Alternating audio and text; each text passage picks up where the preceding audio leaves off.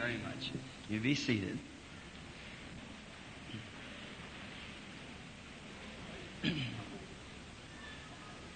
We are certainly happy to be here tonight on this third night of the this great conference.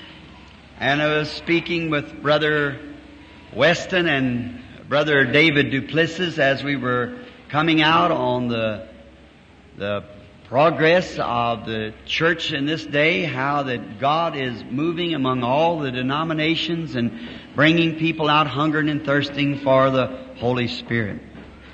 We are indeed grateful for these things. And now, uh, I met someone coming in out there, shook my hand. He said, Brother Branham, I never had the opportunity to meet you. He said, but, or talk to you, but said, I was healed in your meeting in Palm Beach, I believe it was, somewhere. Oh, I, will guess when I cross over the river, I hope to see thousands of those. That's been, sometime your life gets so, oh, I don't know, you, you get in a hurry and you're rustle and hustle and bustle, as mother used to call it, and you meet yourself coming back almost. And I don't see what we're in such a hurry about, oh. See, uh, uh, we don't get any more di- done than they did in the days of Moody and Finney and Knox and Calvin. They rode in a horse and buggy and had an old camp meeting like this and set the tents up out in the woods and had squirrel for breakfast and chuck beans for dinner. And, all right. You remember that, Brother Sullivan? Way back in them old days down in Kentucky? Yeah, I like them yet. I do too, Brother Sullivan. Sure good. We're both Kentuckians and have a lot of things in common, this fellow over here in the corner. And um, he thought he had one on me when I was up here the last time. Said, I bet you you don't know what asafetida is. I said, don't you tell me I don't. I packed of it around my neck in school. I, no one would sit next to me even. sure do. How many knows what it is? Well, look at the Kentuckians here, would you? Brother Banks Woods, did you put up your hand wherever you are? yeah, I see you are. That's fine. It's a good thing you did. Brother Woods was one of the men was along. He and his brother there when the little fish come to life that day. He was he was present. Well, we're all if you all having as good a time out here on the campground as I am uh, around visiting the people and things, we're just having a wonderful time. And now I think we should just make every ounce of this meeting count for the glory of God. Just every bit of it. Now, I'm hearing pro and con. Some saying we ought to have a night of prayer for the sick, and some says, brother, don't never stop it. My soul is feasting otherwise. So, don't know, but I think we ought to have a night of prayer for the sick and uh, pray for them. You know, people are taught that we should lay hands on the sick. To me, the way I see it, just just know as long as the Holy Spirit's there, the work is done. That, that's all. It's finished. And um, that's the way we find it overseas, Brother Matson. That we, as long as they can see something happen, if they know that the supernatural power of God is close, they'll just accept it and get right up and walk away. If they they may stagger for a while if they're coming out of a wheelchair or something, but they'll keep on moving till they get going. And uh, so they, but here it looks like you almost have to lay hands on the people. They've been taught that. Now, if you'll, now that's all right. That's perfectly all right. But if you'll bear with me in the scriptures, that was a Jewish tradition of laying on of hands. Now look, when Jairus' daughter was at the point of death, Jairus said, come lay hands on her and she'll live.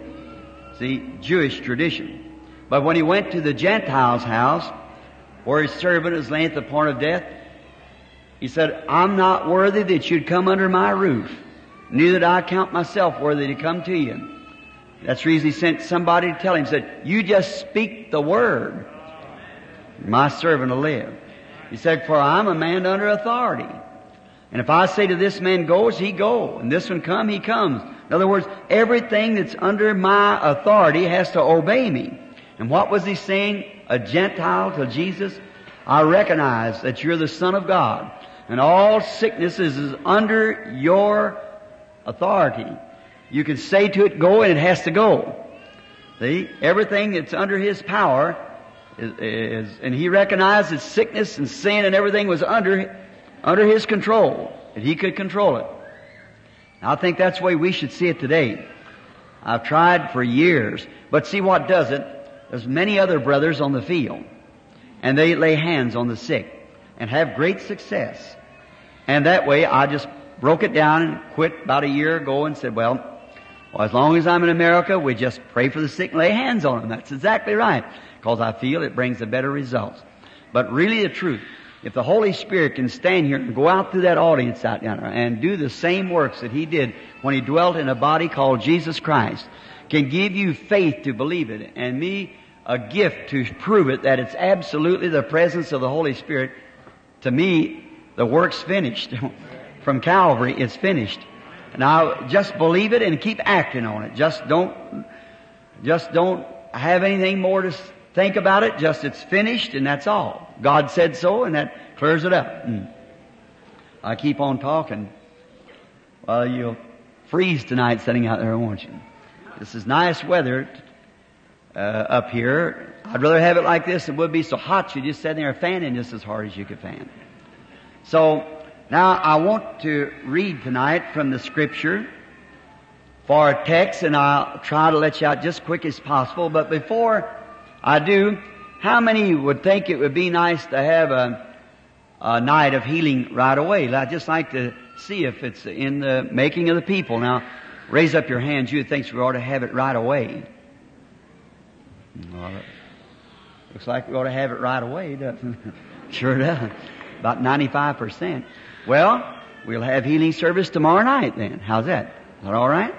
We'll have healing service tomorrow night. I pray for the sick. We don't know what God will do. We won't say people be healed. Uh, they always have been, but we'll just trust God for the sick tomorrow night. How's that? Now I'll pray for you tomorrow night. And now tomorrow afternoon, I believe, being to so many, I look, I'm poor hand to judge. I'd say there's at least 2,000 people or more here. And so in that there's to be about 1,500 here or more to be prayed for if there's 2,000 people. And then there would, there's a, that's going to be a whole lot. It'll be a push and a squeeze, so we may have to take tomorrow night and the next night. I thought in the conference I would just speak to the people if they could put up with it. And then after the conference is over, I have two nights just to stay here and pray for the sick. And that's Saturday and Sunday. And that's what I was going to do and just use this for calling the altar. Now, I am, want to say this, that I think that divine healing is a great thing. It's one of God's attributes. I believe that. To heal the sick. But I believe that the salvation of a soul is far beyond any divine healing. See? It's far beyond. And I noticed the other night when I asked for how many sinners was on the ground, there's only four or five of them, and they came here and stood for salvation. And then, if you're, if you haven't yet received the Holy Spirit, listen, my precious brother, as many times as people talk against it not being today, it is for today. See, the Holy Spirit, and don't you leave this conference ground until you have received it. You stay right with God. Uh, just keep, don't, don't, don't make up your way way you want to receive it, see. You've got in your uh, mind that you have to see something or has some sensation. When you go in there to pray, you just go and say, Lord, I come in to get the Holy Ghost, see. And He'll take care of the rest of it. You just, just be real sincere and break down all, uh, thoughts of you're not going to receive it. Remember, tonight is the night you're going to receive it. See, that's just it. Like it was an old man, days gone by, he, he couldn't, he couldn't keep saved. He, he would get saved and then after a while he'd do something wrong, the devil would say, see, you never got saved. Well, that went on for a long time. And one day he got out in the field and he prayed through again. He said, Our Lord, I, I, I know you saved me. So he said, Satan, I'm going to do something to you. They went over and got him an axe and chopped him a great big long stub, drove it down in the ground, and said, Satan, if any time that you ever come to me and tell me I'm not saved, I'm going to bring you right back and point to this stub. Right here's where it happened. I'm saved from this on. Now you just drive down the stop tonight. Say, Satan, from right here is where I'm going to stay at this stop until, until God gives me the Holy Ghost. You ain't going to take it away from me anymore? And, or take my thoughts away from me make me think I'm too tired or ought to do something else. As long as you got those thoughts, you'll never receive it. You've got to go in there saying, this is the time I'm going to receive it. This is my hour. And then you'll get it. You real, real business with God, and God will be real business with you. So I draw nigh unto me, and I'll draw nigh unto you, saith the Lord. Well, tomorrow night, the Lord willing, I'll have uh, Billy Paul, my son, out here to to give out prayer cards for you people that wants to be prayed for. And how many is here from out of state now to be prayed for, or out of town, is on the grounds? I see your hand. Oh, there's enough for plenty prayer cards. So he'll give them out early so it won't interfere with the rest of the meeting. What time you usually they start gathering in, Brother Sullivan? Well, 5 o'clock on. All right, from five o'clock on till about six thirty. Then you get here, and and we'll give out the prayer cards tomorrow night, and call up the line and pray for them as they pass the platform. Now, this text tonight is a very odd text, and yet it's a very good text for, and a very familiar text. But it's found in Isaiah, the first chapter, and the 18th verse. And I believe let's read a few verses before that. And just make a con, see if we can get a context from it. Let's begin at the 15th verse. Or the 16th maybe be better. Wash you, make you clean, put away the evil of your doings, from before mine eyes cease to do evil. Learn to do well. Seek judgment. Relieve the oppressed. Judge the fatherless. Plead for the widow. Come now. Let us reason together, saith the Lord. Though your sins be as scarlet, yet they shall be white as snow. Though they be red like crimson, they shall be as wool. And now, if I would call it a text for this, to draw a context from it, I would call what I want to speak on tonight is having conferences. And let us bow our heads now for a conference with God before we go farther. Our most gracious and loving Father, the God of all life, that sent to us thy loving Son, the Lord Jesus, that he might be the propitiation of our, our sins, took upon himself the form of sinful flesh and was made sin for us, that we unworthy people might be drawn nigh unto God through the shedding of his blood once for all. And we have gathered here in this conference, Lord, in these nights, not just to be seen of others or to so much as to associate with each other. Lord, we pray that if that has been the attitude of the people up to this time and myself, that you will forgive us for our sin. We have come, Lord, in the age of the dying. We've come in the time that when we feel we don't have much time left. And we have gathered here for one purpose, and that's to get close to you. We want our sins under the blood. We want close fellowship. We want to talk it over with you, Lord, before you come. For on that day it'll be too late then. And we pray tonight, Father God, that you'll put such a hunger in the hearts of the people until all up and down these river banks will be prayer meetings going on. Man seeking God in a desperate condition, knowing that they must find rest to their souls and receive the Holy Spirit, or ere they'll plunge someday into eternity without knowing you. Oh, God, be merciful to us. And as we see our churches and our own full gospel groups begin to cool down and seem like there's no great crying for lost souls, there's no more of that sincere all night prayer and meditation in the Word and it seems like that we have just drifted, Lord. Forgive us, O God. And let us renew ourselves tonight afresh in the Holy Spirit. We can think of the days gone by in the age of the Methodists when they prayed all night long and wept with bitter tears for the lost and they had no peace. And tonight seems like that we can dress nice and sit down and listen and go home unconcerned. Oh Lord, stir our hearts tonight. Put a zeal in us for lost souls.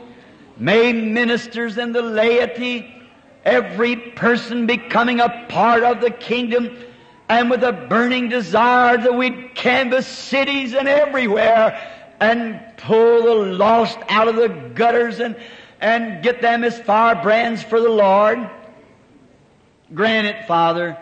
We read over in the book that it is said that the angel went forth and put a mark upon those who sighed and cried for the abomination that was did in the city. And realizing by the scriptures that was the first coming of the Holy Spirit, through the city of Jerusalem. And then on his second return in the, this age to call a people out of the Gentiles for his name, how much more should we be concerned and sighing and crying for the abominations that's did? We see churches practicing rock and roll and playing bingo and having all kinds of swimming contests and so forth in the church when prayer meetings and all night tearing meetings is forgotten.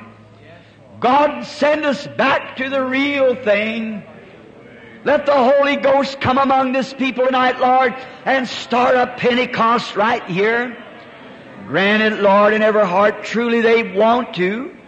It's in their hearts to do it. But the cares of the world and the swiftness of passing of time has just wooed them out. Lord, start from this pulpit from me and go to the audience and move like never before and give us a zeal for lost souls. Grant it, Lord. These comments that shall be drawn from the Word, if it be Thy will, we pray that it'll be seed in the heart of the people to answer this prayer for your servant. Grant it, Lord. We believe and I believe with all my heart if such a meeting would break out on this ground, that it'd be a constant healing service all the time. Satan and his power cannot stay in such a holy group as that. Grant it, Lord. I commit it all to you and waiting for you to speak the words now and let your Holy Spirit interpret it to the people's heart. For we asked it in the name of thy Son, the Lord Jesus. Amen.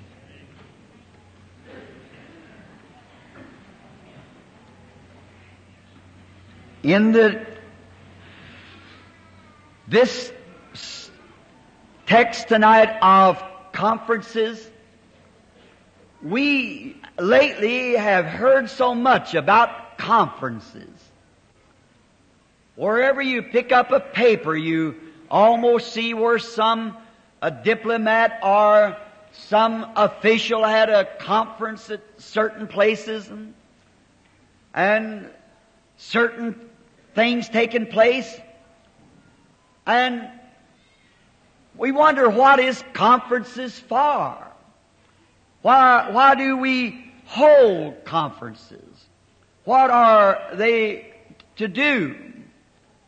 They are to get together and reason out different things. Where we come into a conference, we are to reason things together. And I think this is one of the most beautiful scriptures when God said, come and let you and I have a conference. Let's us get together and kind of reason things out. Though your sins be as scarlet, they shall be as white as snow.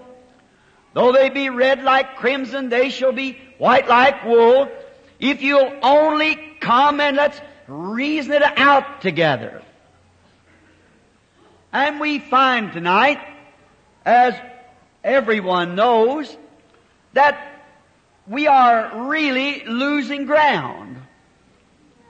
We are losing ground as a people. The world is creeping in among us some way. You can see it, feel it, and can tell it. The world is moving in among us. So I think this would be a wonderful time for us to have a conference and come talk it over with God and find out what's the matter.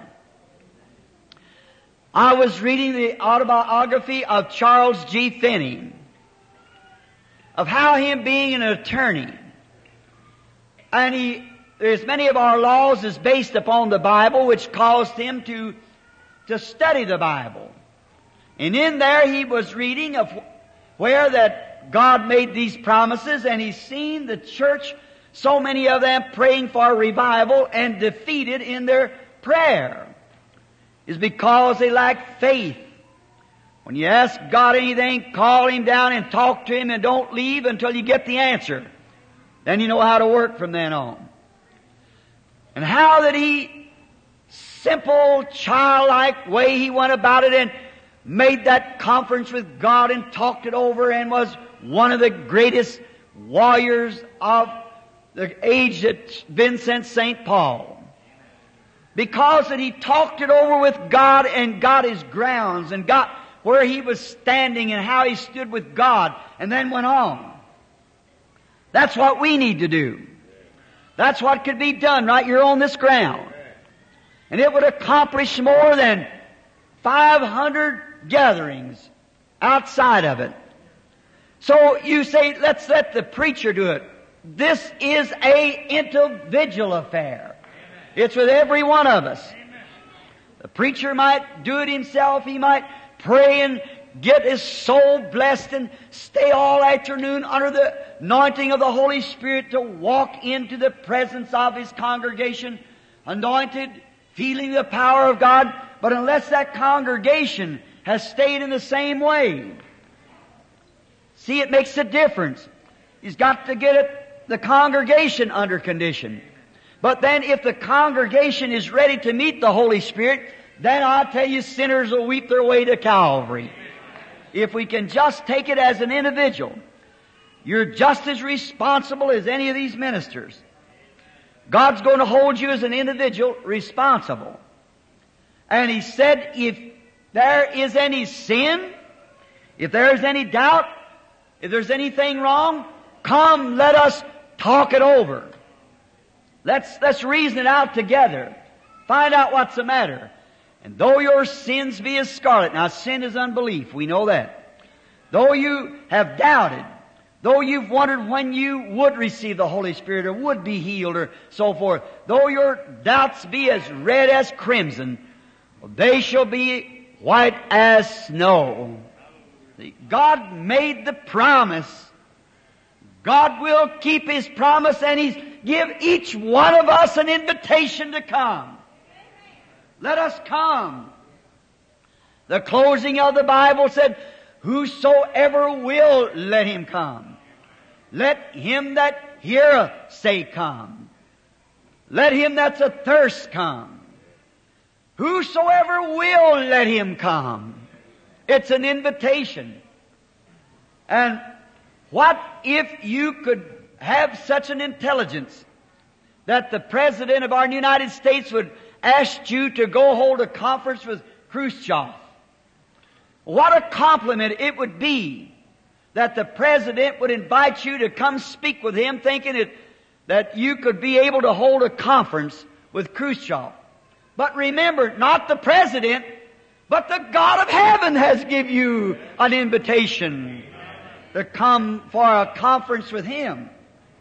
For your good. Now, conferences is a get together. And usually, conferences is held in a time, in a state of emergency. Now we had here some time ago what we know as the Big Four Conference. That was held in the Second World War when there come a crucial moment. When the free world was just about at their wits' end. They gathered the best intelligence they thought they had. And they gathered them together because they had to, to put all they had together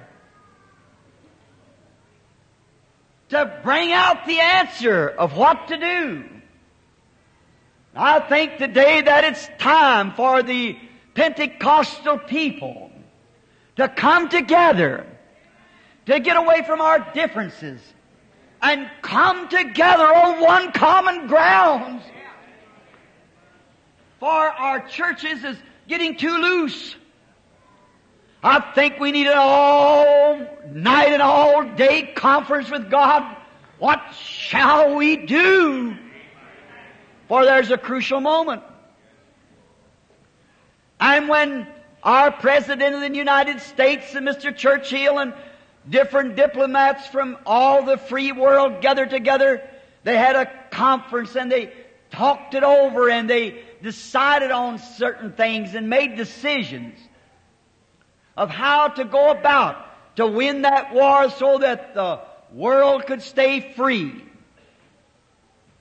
I remember a minister in Louisville, Kentucky, a friend of mine. During a time of that conference, people wait to find out what the returns are going to be. What kind of a decision was going to be made. And this minister was had his radio on and he was hearing the returns from the conference and, and that's when Mussolini or Hitler and them was making such great progress. And while he was listening with all that was in him to hear, to see what would be the outcome, what they had decided to do, some fellow knocked on the door. And he went to the door and there stood a man with a bunch of papers under his arm, some kid, long hair down his neck and some kind of overalls pulled down on his hips like a modern beatnik. And he said, say, preacher, you're the pastor of this church here. You have a great influence in this city. Said, I'm a, I'm a writer of poetry. Said, I, I want you to come down and give me a recommendation so I can get my poetry out. And this minister said, son, step in just a moment. I'm trying to hear the returns of this conference to see about our nation. See what they've decided to do. And he said, won't you come in and sit down till this is over? Oh, he said, this is more important than listen to that. Oh, to a person, if we are real Americans, there's nothing more important than hearing a conference like that to see where we stand. That's the way people act tonight about church. They get out here and run around and carry on with the world, and they haven't got time to go to church. They hear sit in a conference. They hear the gospel preached.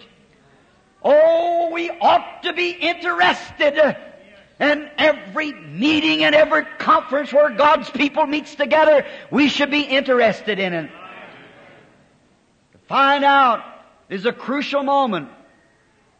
Then they had the Big Four conference and God gave them the leading. Then we had the Geneva conference. And there was another one called the Paris conference. And our own beloved president, Dwight Eisenhower, has recently been around all the free world, having conferences and so forth. But you know, God has conferences too. And when there is a crucial time happens, some a great urgency, and the church is in a state of emergency, God calls a conference and lets us go back now for a few minutes and put all of our heart right into the Word now and listen for a few minutes. Let's look in on some of God's conferences. We see the world conferences and we hear the results from that. Now let's go back to some of God conferences. I want to start tonight from the Eden conference. There was when God made man in his image and took from his side a rib and made a woman, made a helpmate to him and placed them in the Garden of Eden to be his beloved children. When his children got lost, that shocking news struck heaven. Your children is lost. God brushed aside everything there was in heaven. He wouldn't send an angel to hunt them up. He wouldn't send a legion of angels. God come himself to hunt his own lost child because there was a state of emergency. What a beautiful picture for somebody that don't believe in the deity of Jesus Christ. How that God was manifested in the flesh in Jesus Christ to come to the earth not trusting in the hands of an angel, or some church authority, but He came Himself, made flesh and dwelt among us, hunt out His lost child. And there, when no doubt that Michael might have stepped up, and Gabriel, and when the message came into heaven, your children is lost. They have sinned and gone away. God didn't take Gabriel and say, go down and hunt my children. He came himself. It was a man-sized job. A God-sized job. That's the reason I believe that in this day when we're living, when they try to make Jesus just a prophet, He was more than a prophet. He was God manifested in the flesh of the divine Son of the living God. He was more than just a seer or a good man. He was God manifested in the flesh. God came down to redeem man himself just like he did in the Garden of Eden. Oh, blessed be the name of the Lord. That's love. God so loved the world, made himself a body to dwell in and tabernacled here with us to save us. No wonder people has gone insane trying to explain the love of God. That last verse, I believe it is, of that famous, precious song of O love of God, how rich and pure. And if we with ink the ocean fill and were the skies a parsnip made, ever stalk on earth the quill and every man a scribe by trade. To write the love of God above would drain the ocean dry. Or could the scroll contain the whole, though stretched from sky to sky? That last verse was found pinned on the wall of an insane institution. No mind could ever fathom the love that God has for His people. When His Son was lost, He wanted to hunt Him Himself. A mother will dive through a fire to get her baby when it's in danger. A dad would jump from a 50 story building to crowd tried to grab his baby. Anything. Give his life. That's what God thinks about His people, His church, His children when they're lost. Let us reason together, saith the Lord. When God knew that, that shocking state of emergency, I suppose the first ever came to heaven was when he heard that his children was lost. And he came frantically up and down through the garden he went, looking under every bush. Adam, oh my son Adam, where art thou? There stood Adam and Eve with their fig leaves sewed together behind the bush. Father going back and forth, screaming, Where are you? Where are you? That same God goes up and down the aisles night after night screaming the same thing. Where art thou? Where art thou? And he finds Adam and Eve the same way with some sort of a creed that they have or denomination they they are depending on to save them, hiding yet behind some man-made theology. Amen. When God made a preparation for you, when He gave His Son to die in your stead, you must got to be born again. Creed won't work. That conference is held at some society. But God's conference is held in Eden to take care of your sins. And there was one held at Calvary that we'll get to later to take care of your sins.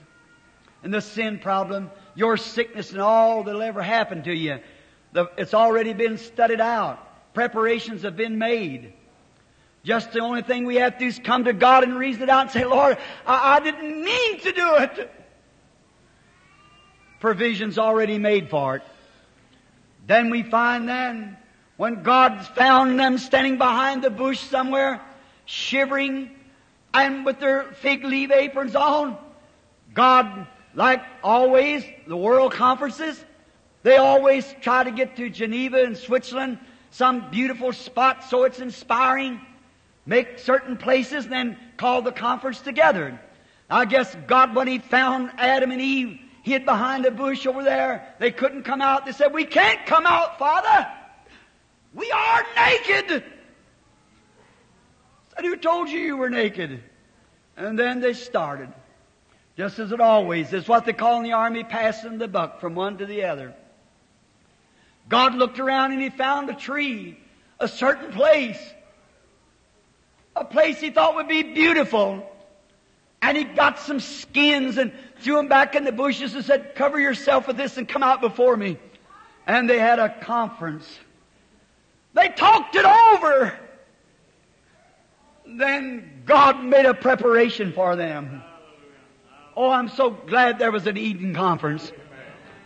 Not let us go under fig leaves and something we can sew up together, but God killed something to cover their sins and gave a promise that through the woman's seed would crush the serpent's head. Foretelling what he would do. I'm so glad of the Eden conference. He made a way, of preparation, a way to take away sin. He made a way that you could come back again, be brought back into fellowship, where you'd lost and standing out somewhere undone without God. God made a preparation at this conference. And He made a, just a preparation temporarily until the real preparation would be given. Through the sacrificial life of Christ, He spoke that He would do that, but between that time, the Lamb had to die until that time, until the Lamb of God came. That was to bruise the serpent's head, and his head to bruise the heel. Until Calvary. That conference was successful. Oh, it'll beat Satan anywhere. God's Word will defeat Satan any place, any time, on any conditions. Though your sins be as scarlet. You said any conditions, Brother Branham. That's exactly what it said. Though your sins be as scarlet, they shall be white like snow. Only thing I'm asking you to do is come to my prepared place. The altar.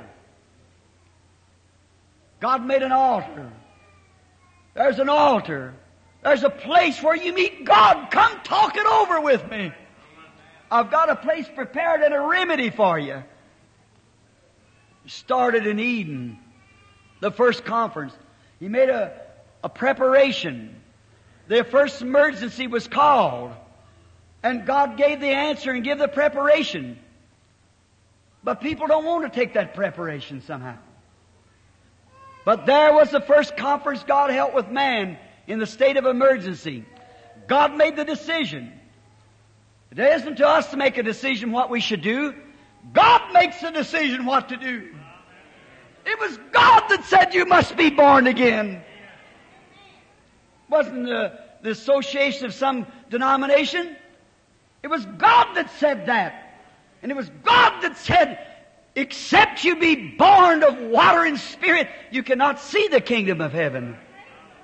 You've got to be born. That's God's remedy. That's what He decided when He brought the human race in His presence. There you are. That ain't straight, I don't know it. That was His decision. The blood was the way. Not fig leaves. Not any other kind of a covering. But God's decision at God's conference for God's children that was lost. The preparation was blood. Has been, always has been, and always will be. You stand pat on it like Job of old on the burnt offering. They might accuse you of being this, that, or the holy roller, or whatever they want to say. But as long as you're standing on that blood offering, upon laying your hands upon the head of Jesus Christ and confessing your sins and welcoming the Holy Spirit to you, and it bearing record that He has received you. That's what God's decision was. That was the preparation that was made at that first conference. I'm so glad they had that conference. It settled sin forever. When he had that conference, in the fullness of time, he sent his son, made this image of sinful flesh, that taken the sins and delivered them that was under the blood of the goats and sheep, waiting for that time and take them into the presence of God. Oh, what a glorious thing to know that that conference is held. I'm glad. I know every Christian in here is glad that conference taking place. That was one conference. Then let's speak of another conference in a state of emergency. I'm going to call this conference the, the Burning Bush Conference. God had made a promise to His people, and the time of the fulfillment was at hand. And He had chose a man, a prophet, to bring His people out of Egypt. But this prophet had run away, had tried to do it within himself. See? Just exactly like it was in Eden. Trying to make a fig leaf apron again. Moses was a smart man. He could teach the, wi- the wisdom of his, teach the Egyptians wisdom. He was smart. He was schooled in all their learning. He was a military man and a great man. And he tried that on his intellectuals, on how to deliver the people out from under the Egyptian bondage by his intellectuals. It did not work. And it won't work today. God's got a provided way. God's got a way for the deliverance of sin. And it doesn't come through intellectual powers. It comes through the blood and the covering of the Lord Jesus.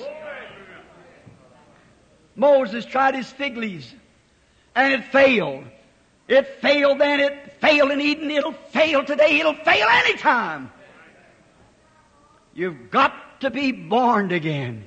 You've got to come God's way that His conference where they decided what to do for sinners, and you've got to come to that preparation.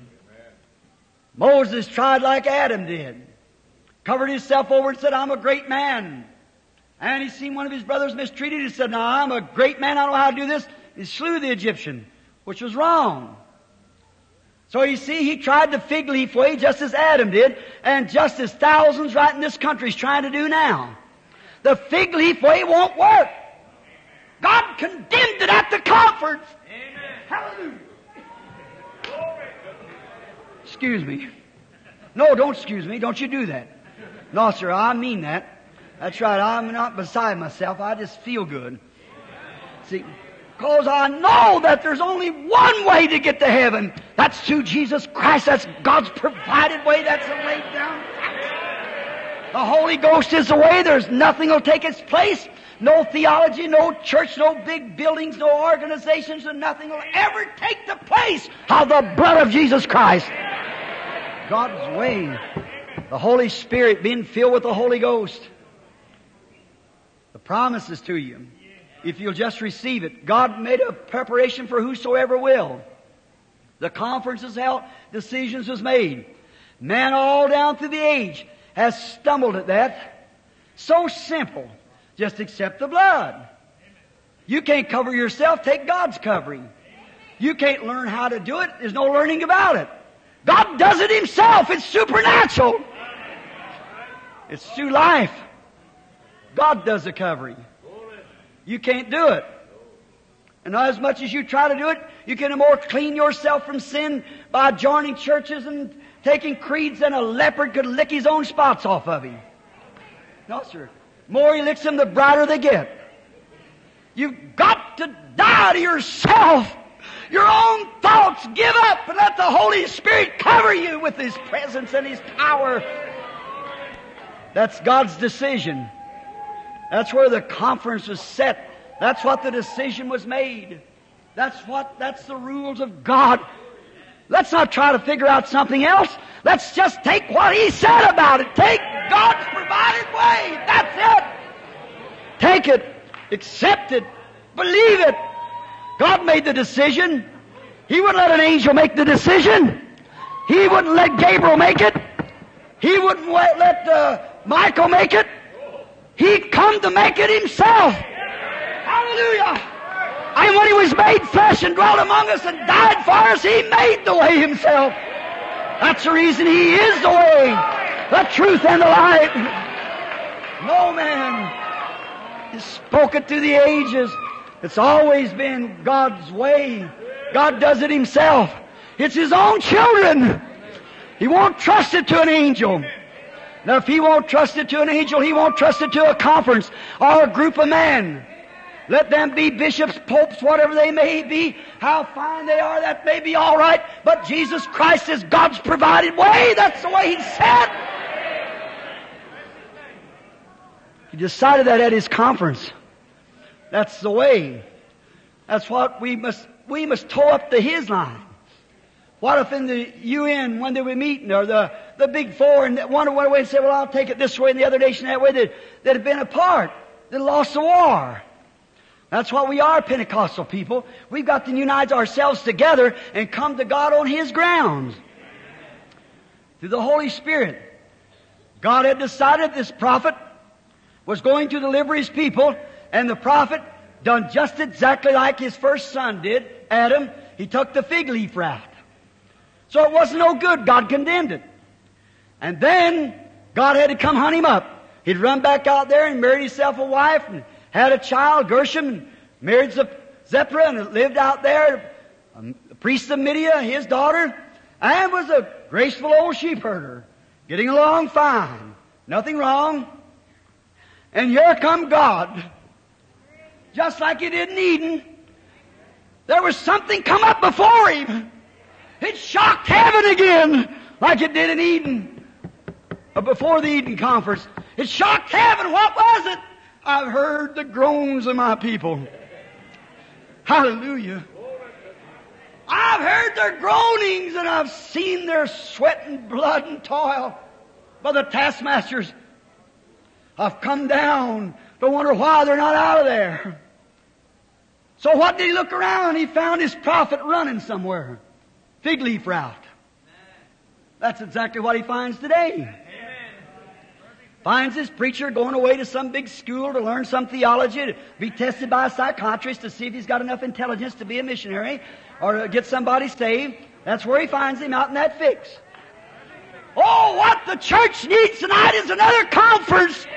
God called conference. Yes. So he found him. He looked all out through the desert, searching around. Oh, I could see that light going down in every little crevice and every little fig pond, everywhere, going around to find out where this fellow was. And after a while, he found him leisurely walking around under Mount Horeb. Oh, having a good time, maybe playing with his children and having a fine time, had a lovely little wife, and he was living at ease. And he found him in that condition. So he said, I've got to call a conference. I've got to get this runaway prophet back to the calling again. I hope he does a lot of that on this ground. Oh, first thing you know, he selected and said, I'll see where I can find me a bush at. I've gotta attract his attention some way. So he climbed up on top of a bush and sat there. Oh, and Moses seen that bush, the top of it with a big pillar of fire laying up there burning, and the bush didn't burn down. He called a conference. I'm telling you, when you ever walk on them sacred sands on one of God's conferences, you come away a different person. Whenever you once, Adam went away a different man. Moses went away a different man. Certainly, he was equipped then to go. Or sometimes it makes you do things real silly to the outside world. It'll make you do things that you think you would not do. But remember, you've been in the presence of God. Let me say this right here. There is no preacher by God has never been ordained to stand behind the sacred desk until first he's had a conference with God and come up on those sacred sands where him and God alone stands. You have no right to do it. You have no right. I don't care how much doctor's degree you have. That don't mean that much to God. Not a thing. You got to have a conference. They had to have it there. Moses did to meet God. He had to receive his orders from God. And there's where it was. And uh, there's so many different doctrines and things today. Slick-tongued serpents until they can explain all the things out of the Bible. Put it off in some other day. Serpents, I don't apologize for it a bit. It's exactly what it was. Greasy backed, go along shiny, polished up with waved hair and a tuxedo suit on. That's the way the devil looks.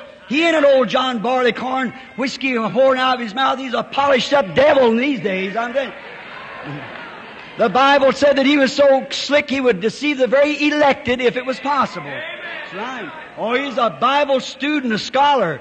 When he met Jesus, he quoted scripture to him, just one right at the other. Jesus said, but it's also written. Amen? He's some fella. So, Moses, there he was. Just as you have to be. No matter how slick the tongue is of a man, no matter how much they try to explain it away, if you've ever been at the backside of the desert, if you've ever been called in the presence of God, and stood there and talked to him and feel his power surging through you like that light was coming out of that bush over Moses, and know that you've talked to God face to face, all the devils in the world can ever explain it away from you? No, sir. That's a place where you met God. Satan can't do nothing else because it's an anchored place in your soul that nothing else can ever take its place. You've passed from death unto life and you're born again. You're on them sacred grounds and the old body of the devil can't put his dirty foot around there.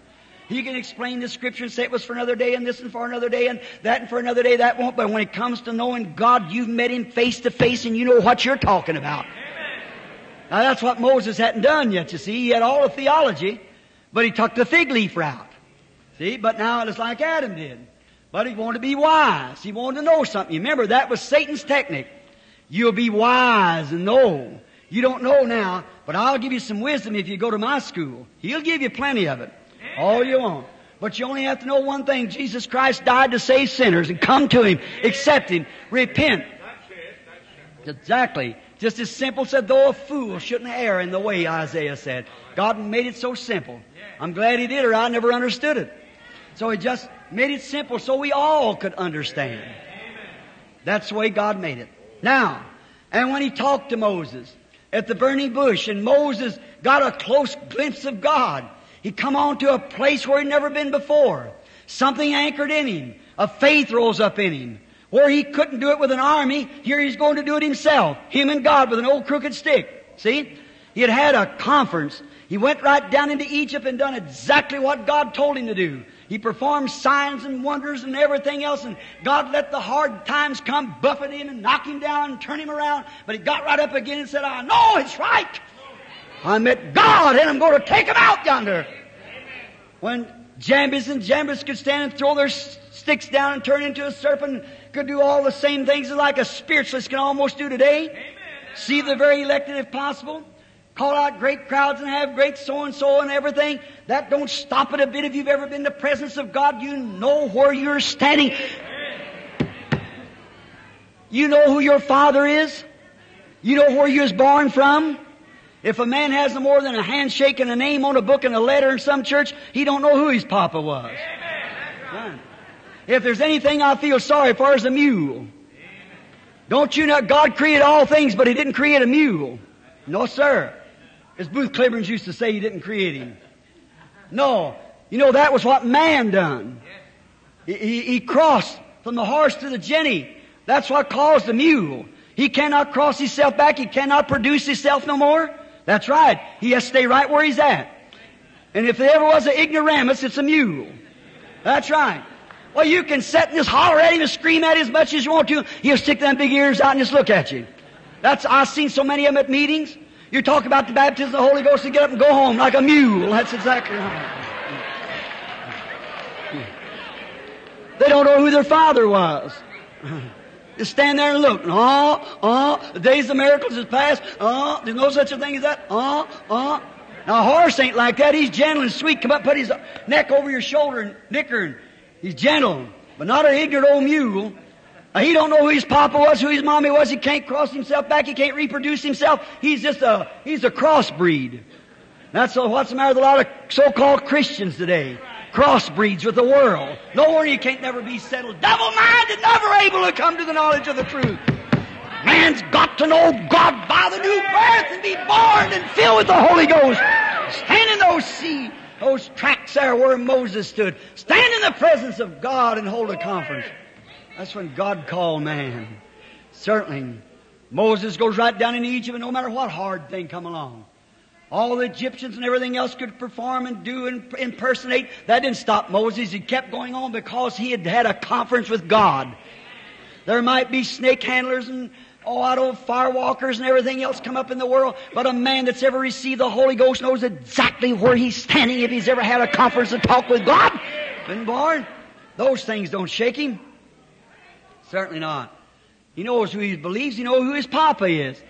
Isn't it mighty fine to look at a thoroughbred horse? You go back to his pedigree, you know who his father was, who his grandfather was, who his great grandfather was, back, he's got a pedigree.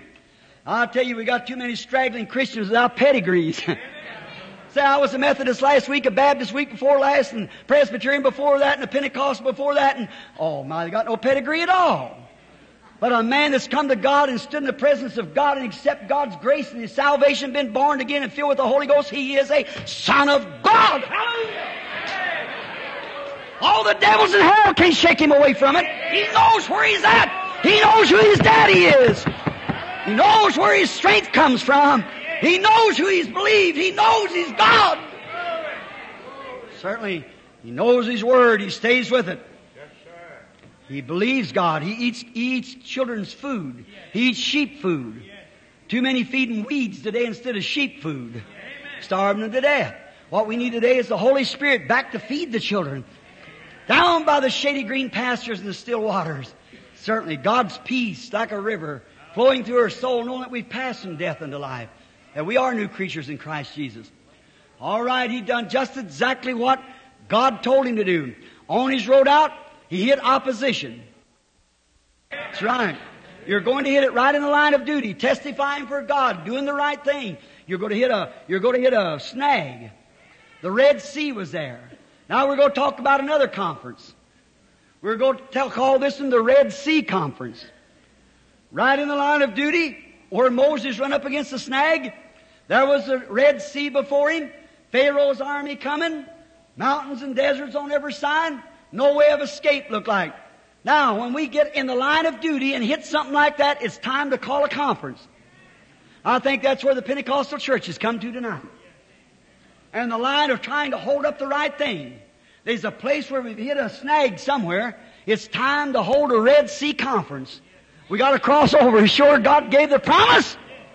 We got to go over and they hit that Red Sea conference. What did Moses do? He never got all flustered and excited. So I'll go join this other one or come over this other group or I'll take up a Pharaoh. Maybe I was wrong. I'll have a peace conference with him. No, sir. He was in the line of duty and he stayed in the line of duty. But the thing he done was go over and select himself a big rock somewhere, I, would imagine.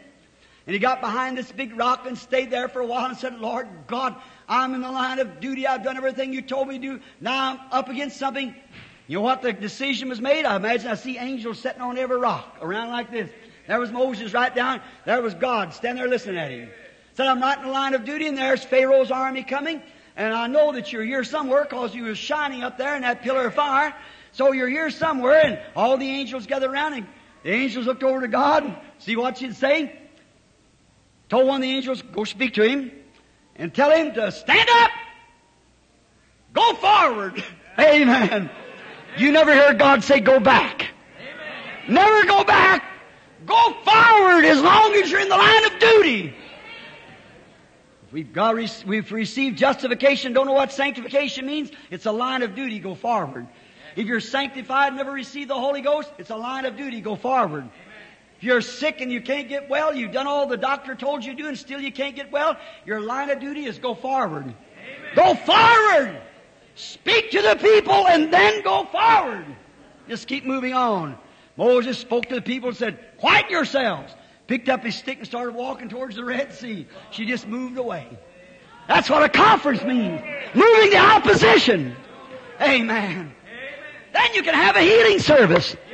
When you get all the Thomases out, and all the doubters out, and all the, this, that, and the other, and all the formals out, all the fig leaves off and strip them down to the skin, cover them with the blood. Then they're sons and daughters of God. Just I've often said, it's like springtime now. The old mother bird will go out and, and she'll make her a big nest and feather it all up and get ready for her little birds and she could lay a whole nest full of eggs. But if she hasn't been with the mate, them eggs will lay right there and rot. They'll never hatch. They're not fertile. And that's where a lot of church members are. Come into the church and you pat them on the back. They dress well, pay well in the church and everything, and almost take care of the preacher all the time out to some kind of a social gathering or something like that. All these kind of things. But if they haven't been with the mate Jesus Christ, it's just like a nest full of rotten eggs. You might as well dump the thing out and start over again. We need the baptism of the Holy Ghost for the conference with God. To come in contact with the mate, Jesus Christ. He's the mate of the church. He's the bridegroom to the bride. Come in contact with him and be filled with his spirit. The bridegroom. So Moses had this Red Sea conference, received orders, and marched on.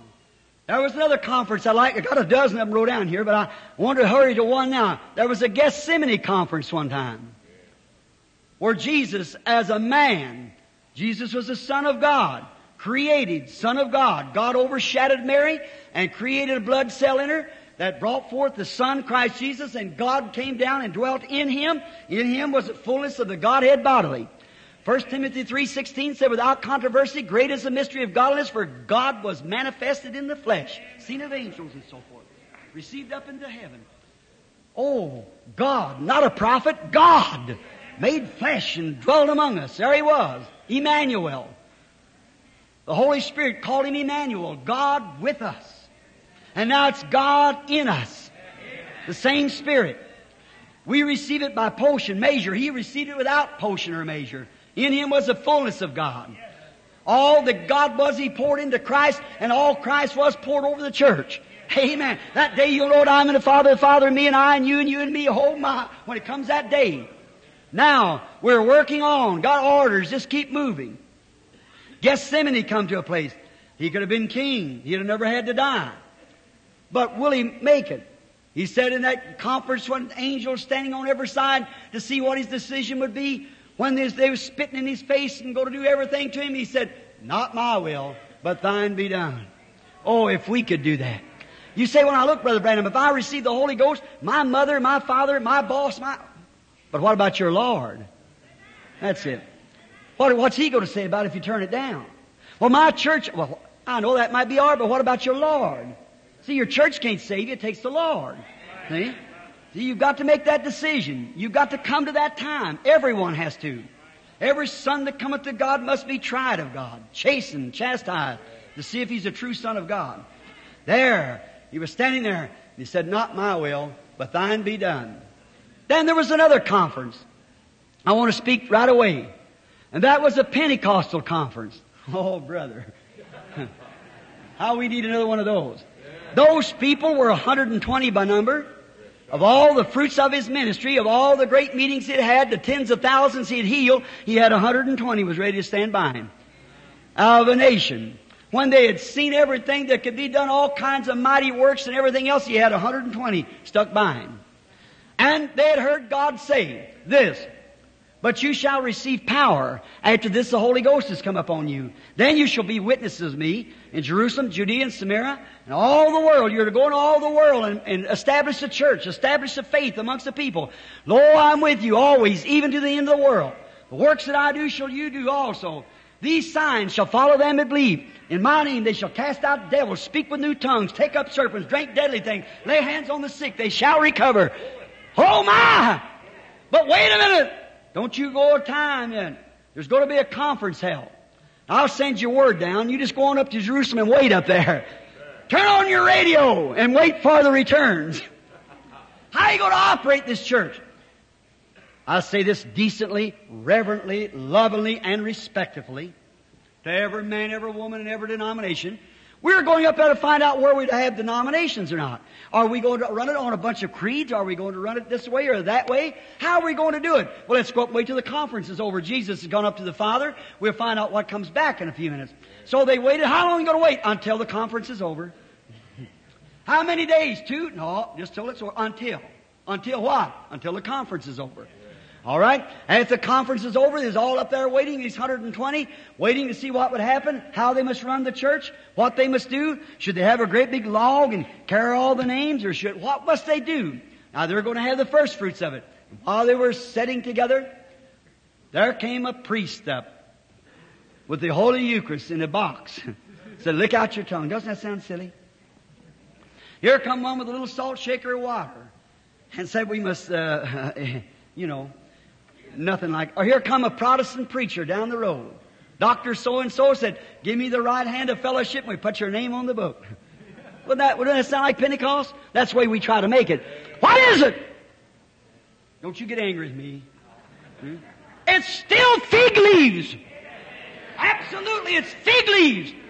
They were waiting in that conference to see what would happen to the church. And said there came all of a sudden a sound from heaven like a rushing mighty wind. The returns is coming back. And it filled all the house where they were sitting, cloven tongues set up on them like fire.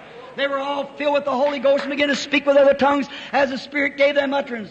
There was dwelling in Jerusalem Jews, devout men out of every nation under heaven. This is noise abroad. They came together and were confounded because they heard every man speaking in his own language where he is born.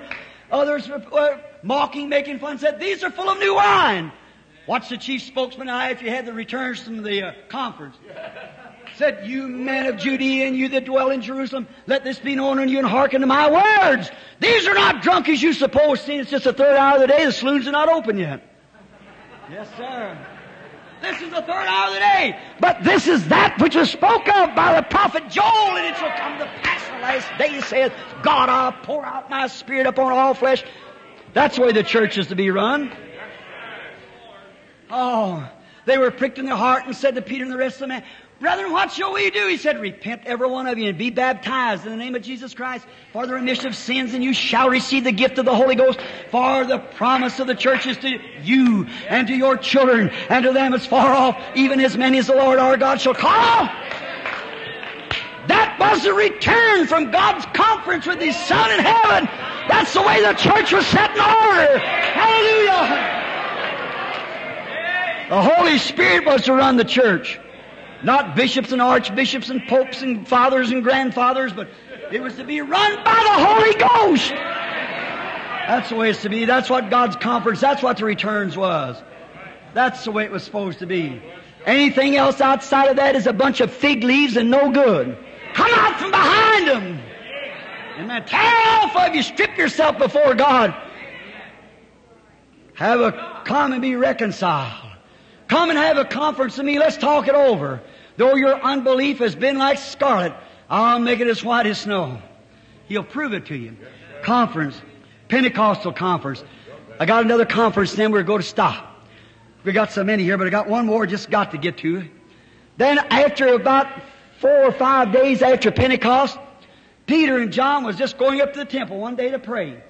There laid an old crippled man, kind of lame from his mother's womb, about 40 years old, and he rattled his little cup and wanted something, and I can prove that Peter and John was Pentecostal preachers.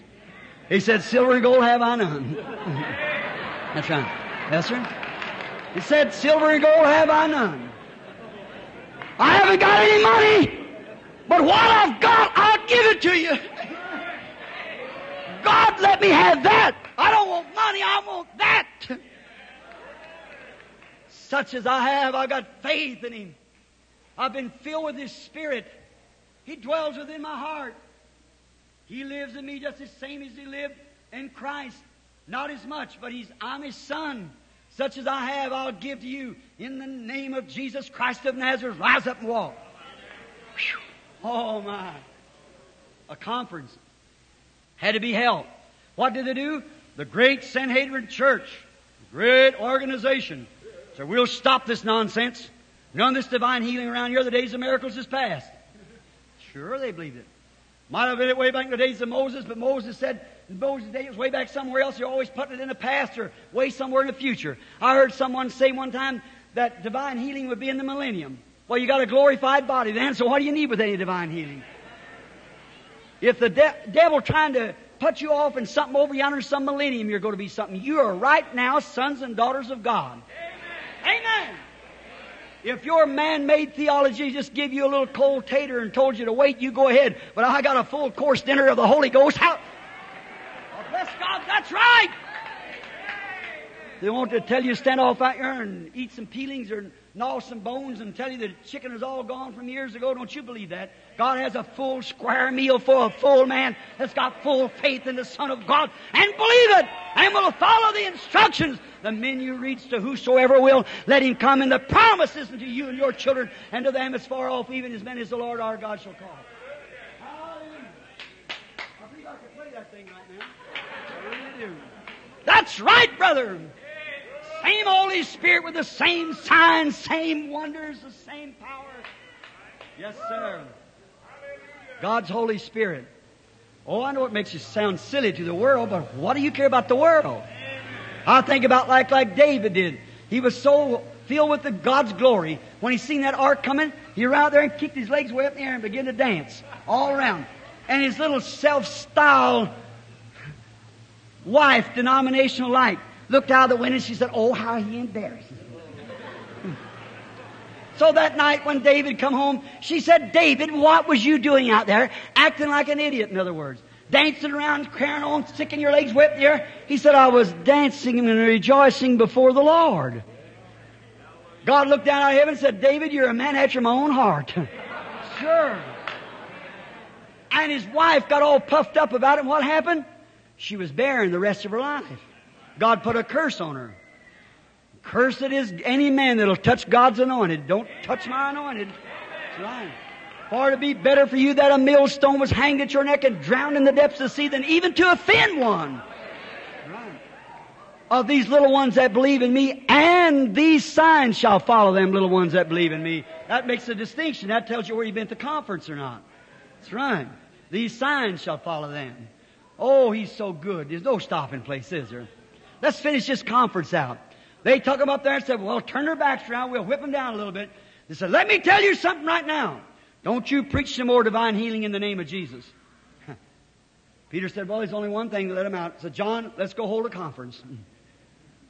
They go up and get the rest of the party and come together. One speaking, well, Lord did so and so down here. When that Pentecostal group got together, testimonies is coming from everywhere, what God had done. So let's hold a conference. So they all got together and they knelt down like we ought to do tonight. That's right. All kneel down and said, Lord, why did the heathens rage and the people imagine a vain thing? Said, truly against thy holy child Jesus. And said, Oh Lord, give us power and boldness to stretch out his holy hands to heal the sick. Is holding a conference. And is waiting for the returns. And just about that time, the returns come from heaven. And when it did, power filled the place and shook the building where they were assembled together. And they spoke the word of God with boldness and preached divine healing until the last one of them was dead. Conferences. Oh, there's many of them. Emergencies. What was he going to do? They were forbidden by the law to do it. Who are we going to listen to, the law or God? Peter said right there in the midst of them all, they said, don't you preach no more in Jesus' name. He said, who should I listen to, you or God? That's right. They said he was ignorant and unlearned. He didn't have enough education to sign his own name and yet was left with the keys of the kingdom. How God does things. That isn't wonderful. Yes, sir. God gave him the keys and told him what you bind on earth, I'll bind it in heaven. And he couldn't even sign his own name. No, sir. What a man to leave the keys with. But he, but they taken consideration of him. They understood that he had been with Jesus. That's what they want to know today. He had been in a conference one time with Jesus, and he had received something. Now, brother, let me have just one more little conference before close. Look, there's another conference coming. You might not have attended the Geneva. I didn't either. You might not have attended the uh, the Big Four or the Paris or any of those other conferences. And you may have never even attended any conference with God here. But let me tell you something this, my friend. There's one that you're going to attend, and that's this one, the judgment. All will be there. You're going to attend that conference. And there's only one thing that God will recognize. That's the blood of His own Son. Have you been covered with it, friend? Or you're going to, I don't care who you are, you're going to stand in the presence of God. And that's going to determine your eternal destination of His judgment. And when I see the blood and nothing else but the blood, when I see the blood, I'll pass over you. How many people here that has never attended God's Holy Spirit conference and been filled with Him? Let's see your hands. That has never yet been filled with the Holy Ghost. Raise your hands. How many over the building has never received the Holy Ghost? Is there a sinner here that's never had a conference with God at all? Raise your hands and say, I have never had a conference with God. Uh, I'm a sinner. Now be honest. Be honest. I've never had a conference. Let me just say this before closing. I, I'm impressed to do it right now. As a minister, I confess that it always scared me when I thought of death, what would happen to me between now, when I die, and the coming of the Lord Jesus. When I meet my friends in heaven, there'd be little spirits. I thought the spirit would go out of me and say, there be, uh, I'd see Brother Sullivan. I'd say, that must be Brother Sullivan, that little spirit. I can't shake his hand. It's rotten in the grave. I, I can't look at him with eyes because his eyes is gone. Mine is too. See? I, I, I, can't feel him because he's just a spirit. It wearied me. I, I want to talk to him. The other morning, about three Sunday mornings ago, I was lying in bed. And I woke up about seven o'clock. We go to church at nine thirty, and I raised up and I looked over at the wife, and she was sleeping well. I just got to studying about that. I kept hearing something say, "Press on, just keep pressing on." I said, "Well, I'm 50 years old. I I got to do something for the Lord. I haven't done nothing yet." And He put me in my life here, and I and my anyone knows that something happened to me. I was a cuckoo bird. He made a wheat out of me. I, I don't know how it ever come. I said, How could it ever be? And I said, What can I do, Lord? I'm 50 years old and I, I, my days are numbered. I haven't got very much longer to stay. I said, What can I do to do something for you? I kept hearing a voice saying, Press on. I remember, friends, here lays my Bible. If I'm a fanatic, I don't know it. If I am, I, I don't know nothing about it. I, I believe my heart's with God. And I believe He's proved that before you. I may be uh, wrong in some things, but if it is, it's, it's unconsciously wrong. And then when we were, I, I, was thinking about that, and I kept hearing something say, press on. I said, who is that? I said, it must be my wife. I said, what'd you say, honey? She never moved. I shook her. I said, Meda? She said, huh? She was sleeping well. And I said, well, it wasn't her. I listened again and said, keep pressing on. Now, I know visions. This could have been a vision. If it was, I never had one like it. And I said, maybe it's me sinning, because one time I was all burdened and distressed going to a meeting, and I knelt down on the floor to praying to get the burden off of me, and I heard someone stand at the door just rattling off something, talking in German or something. I thought, well, I wonder who that is. I slipped up and I couldn't see no one. I thought, well, where's it at? It was me speaking myself. See? And I just held real still until it finished up. And that's when that woman, you know, you all know about it, I guess I've told you, that was healed. She's laying on the side of the road bleeding death. And a half hour farther, she was there perfectly normal and well. The Holy Spirit making intercessions. And then, and I thought maybe it might be me saying, keep pressing on. So I put my finger on my mouth like this. I heard it say, keep pressing on. Pressing on. I said, who are you that's talking to me? Who is in this room? And that's the way it comes. Just like visions here. It's just as real, just a voice, just the same as you hear mine. said, keep pressing on. And I said, keep pressing on. Said, the great reward is just ahead. And I said, you mean to pass the curtain? He said, yes. I said, would you like to see it? I said, I would. It would help me if I could just see. And something happened. I felt myself leaving this body. Now, I never had a vision like that. I looking back, seeing myself laying there, leaning up against the headboard of the bed, my hands up like this. See? Now, I looked at myself and I thought, I'm dying. And I started moving out, and the first thing you know, I, I come into a little place that kind of set something like that. And as soon as I got there, here come thousands of people. And everybody looked young. Now, I'm in a mixed multitude. I'm your brother. And you watch. I say this in the name of the Lord. You'll each meet me there if you'll be right. But these young girls coming to me, throwing their arm around me and hollering, my precious brother. Now look, I've, when I was a sinner, I never run around. I wasn't ornery to run around with women. Now, I don't care how saintly a man tries to live and how godly he lives. If a woman puts her arms around a man, it's a human sensation. Now, you just might as well, I don't care, you can call yourself sanctified, and I believe in sanctification too, but you're still a human. So that's exactly right. And there's a sensation. I don't say you do wrong, certainly not. The power of God keeps you and you go on. But even in that place, that human sensation wasn't there. And here come people just throwing their arms around saying, my precious brother. All them women had long hair, white garments, barefooted.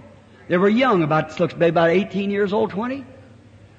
Uh, they grab me and throw their arms around me and say, Oh, our precious brother. And just hug me like that and walk away and somebody else.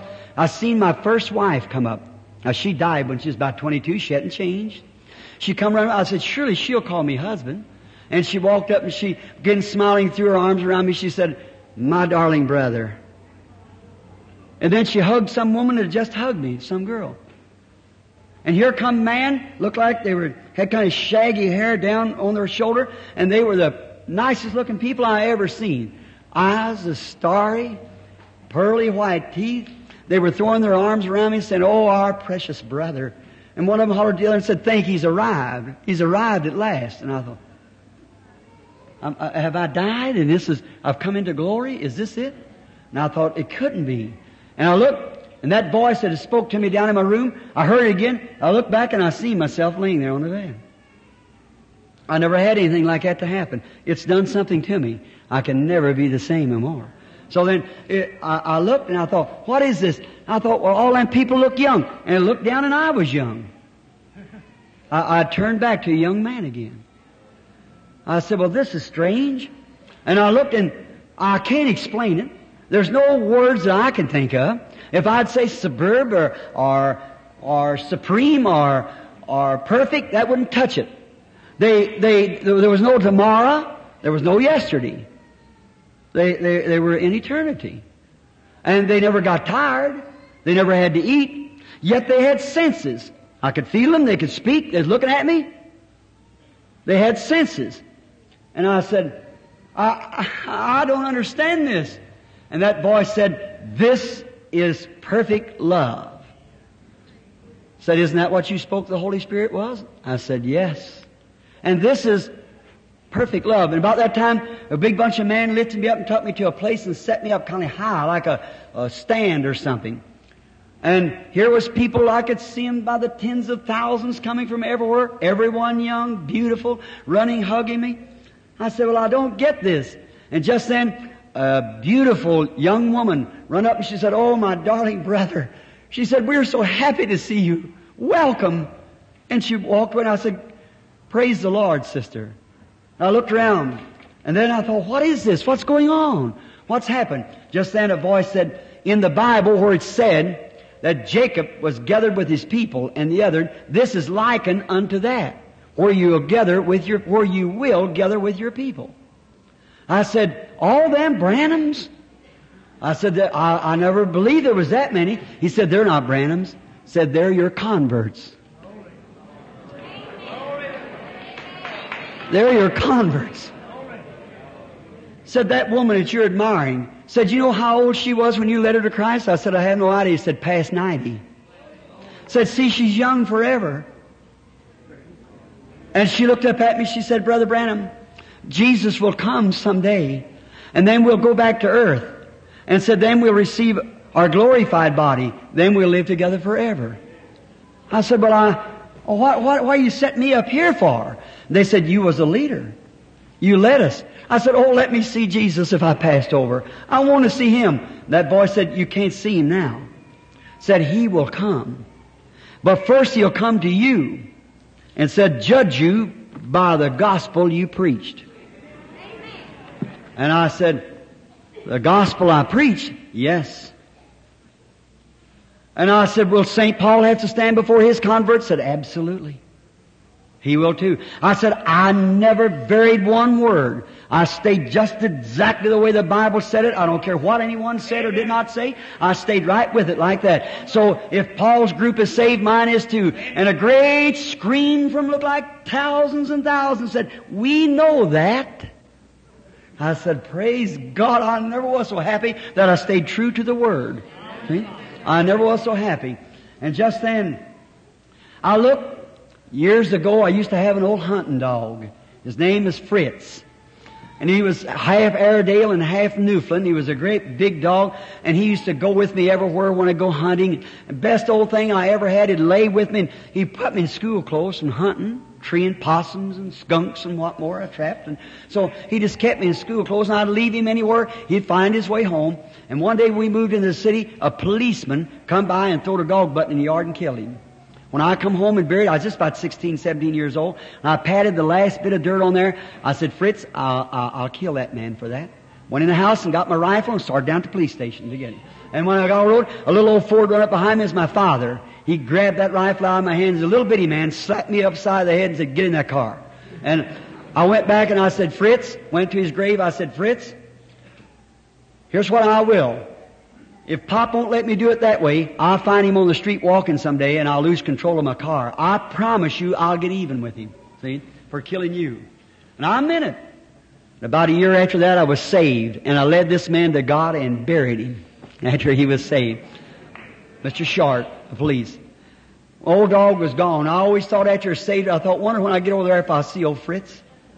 And while I was sitting there, I looked coming down across the hill, and here come old Fritz coming up to me. And he was just licking his tongue, you know, and panting like that, looking at me. And I look coming behind him, and here come old Prince, my horse, my saddle horse. And he run up to me, and he put his neck around me. And I said, Oh God, what is this? Just then a voice spoke and said, All that you ever loved and all that ever loved you, God has given to you. We were all here together. Oh my. My heart just melted within me all that you ever loved and all that ever loved you is gathered here with you to meet God. I said, Oh, praise be to God. And about that time I felt myself moving. I said, I don't have to go back, do I? And I kept, in just a minute, I was back there at the bed again. Friend, death does not change a man. It just changes your dwelling place. I've got a wife, very sweet wife, sitting right there. I've got three little children, th- two little girls and a little boy and Billy Paul. I want to live for them. But my first purpose is live for Christ, for my ministry. The second, I'd like to live long enough that I see my little Joseph sitting there, become a minister, take the spirit that I shall leave him. May my spirit come upon him. When I dedicate him to God, standing there in his mother's arms, I don't know this 10 or 15 babies. When I picked him up, the Spirit caught me and said, Joseph, my son, you are a prophet. God, let my spirit come in a double portion on my son. When I come to the end of the road and I can't go no farther, I want to hand this Bible to Joseph and say, honey, don't you, don't you compromise on one word. Stay true to God. If it takes everything there is, you stay true to God. When I can see, do that and see Joseph take my Bible and walk to the pulpit as an anointed servant of God, all done then, all I can do for God, It'll be a happy day when I know that this old wrinkled up, worn out hull can be swapped.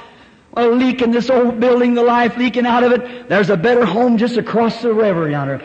Listen friends, wherever that is, it isn't one breath between us and there tonight. With all my heart, this is the first time I've ever told this outside of my own church. With all my heart, by the grace of God, with all I can do, I promise God, I'll pull every soul if I have to make it and compel it and everything else to come to Jesus Christ.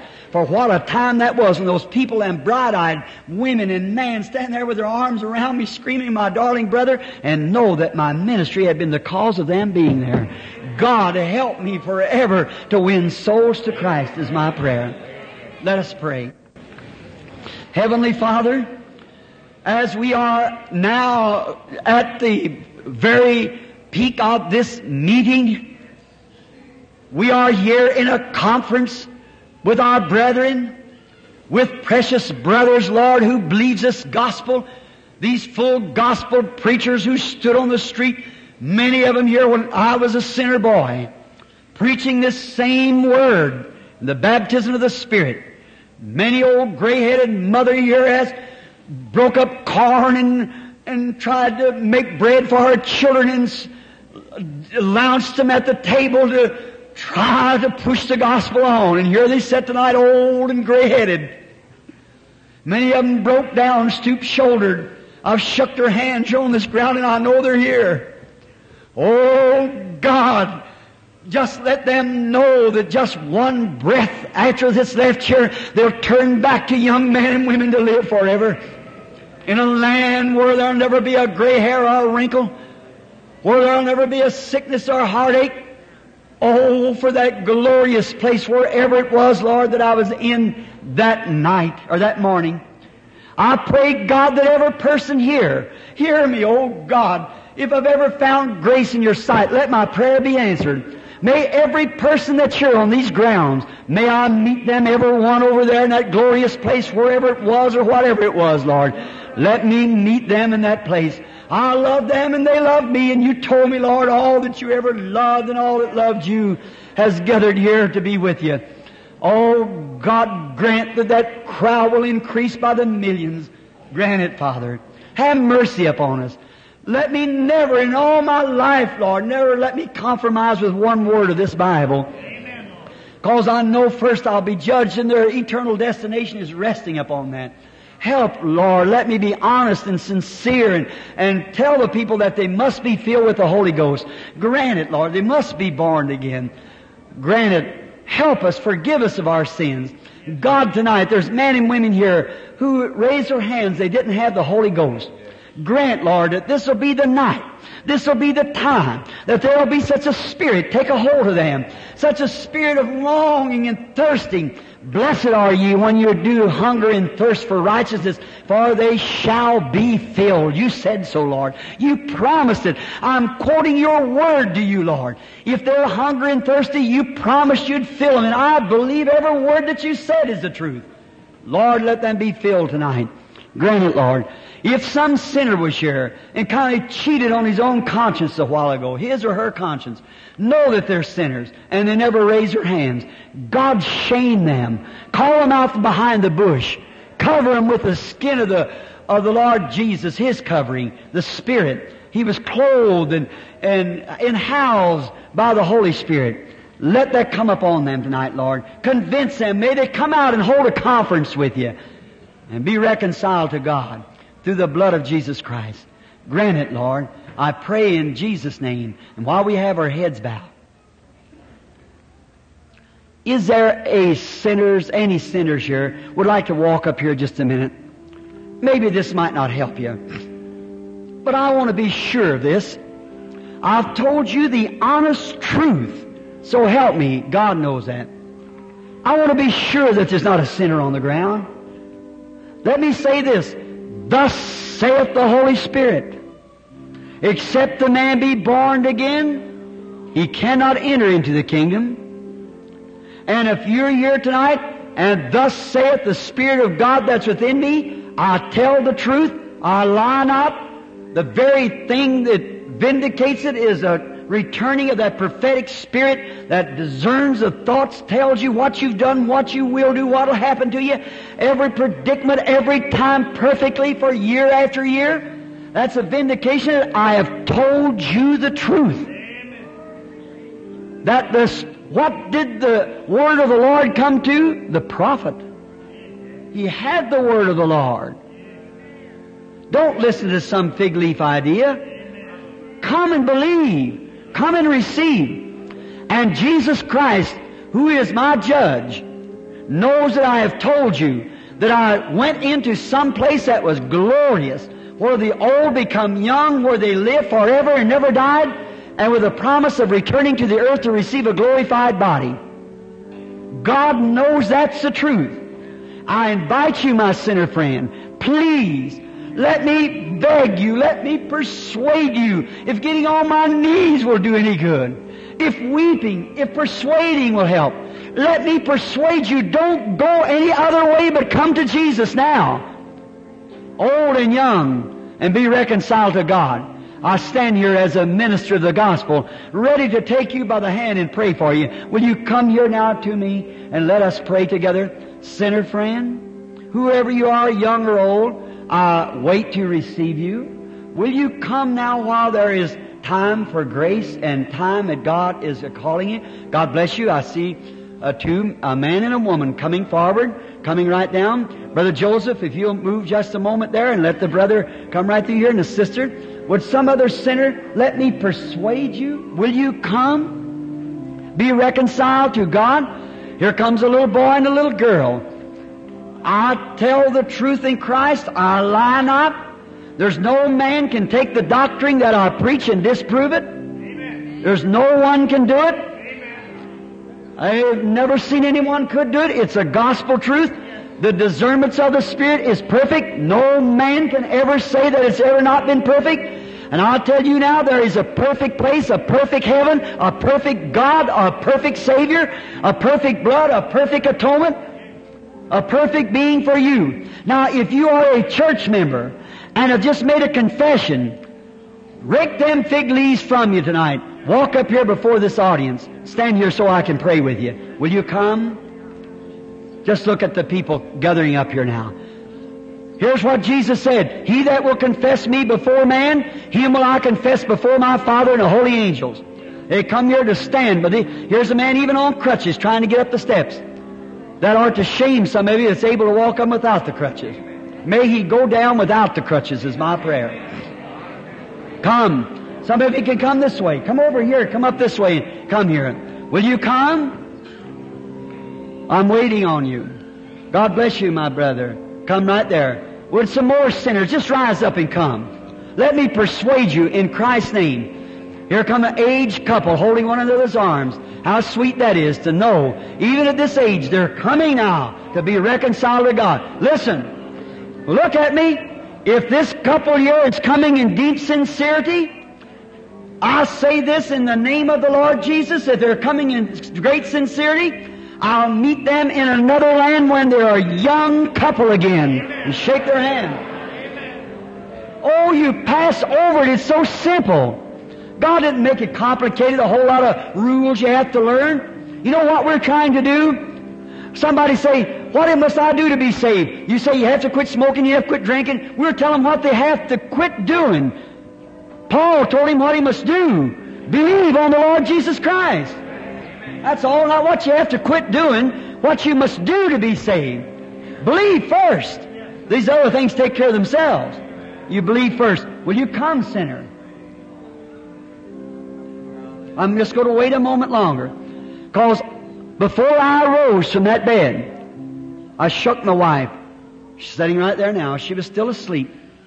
I shook her. I said, honey. She said, what? I said, something's happened. And I told her I got out on the bed. There's a picture of Jesus just above my bed. Over on this side is praying hands that was carved for me in Germany. Souvenirs. On the other is a little old shack I used to live in. Some German artist painted on canvas.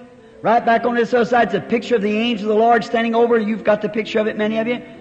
I looked up, I said, before God, before Christ, before the heavenly host, I promise you, God, to persuade and beg and, and even compel the people to come. For even if I have to get them a little anger with me now, how that 90 year old woman in the beauty of a young woman standing there looking at me said, Oh, my precious brother. And that one that was talking to me said, the reason she's saying that she is past 90 when you led her to Jesus, now she can never be old or die no more. No wonder she is appreciative. Won't you come? Is there another? Is there just another one would raise up? I just feel constrained somehow that I, I, I'm not doing my best. Come, let me persuade you. Let me ask you to come. Is there another? Is there another? Someone will just rise up and say, Yes, brother preacher, I want to come now. I believe every word that you've said is the truth. I'm coming to be reconciled to God. All of you. My precious friends, from this little young boy all the way around to this middle-aged man, I promise you, in the sincerity, I've told you the truth. God strike me if I haven't told you the truth. That's right. I've been honest with you. I'll meet you again if you're really sincere. I'll meet you again in a land where you'll all be young, where death has gone away. I speak in the name of the Lord Jesus. I lie not. That's true. Now you've come, something drawed you, something said come. I hope God makes the preacher out of you, son. I do. That'll take the gospel after you maybe come to Brother Branham's grave someday and say, yeah, he spoke to me one night at the Chautauqua in Ohio. May he grant it, you little boys, little girls. How many here hasn't received the Holy Ghost? Would you like to come and stand right here while we pray? Just come for a word of prayer. Remember, except the man be born again, he cannot enter into the kingdom. The promise is unto you and to your children. I don't think we have room for him up here, Brother Sullivan. I want him just put, fill up the aisle there. Just a moment. I want to pray. Uh, I, I, want this done right. I want it rightly done. You got correct, I know, Brother Sullivan. You wouldn't let anyone in there but what be real instructors in this room. That's good. This has all been taken care of, a godly man. Now we're not condemning you. We're not condemning your uh, religion saying Presbyterian or Methodist or Baptist. That's fine. God bless the Presbyterian, Methodist, and Baptist. But you want to be a Presbyterian, Methodist, and Baptist and have the Holy Ghost. That's what you want, see. Whatever you are, you want to be Christ. You stay with your church, that's all right. You'll be a light in that church to lead others. Let me tell you, friends, you don't know what happiness is. Remember, until you've crossed over the land yonder and really see what it is. Look, would I do this as a servant of Christ? I put this Bible over my heart and say, I have, it could not enter. If that was one, the first heaven I was privileged to see, and Paul was caught up into the third heaven, what did he see? No wonder he said, Eye has not seen, ear has not heard, neither has it entered the heart of man what God has for them in store that loving.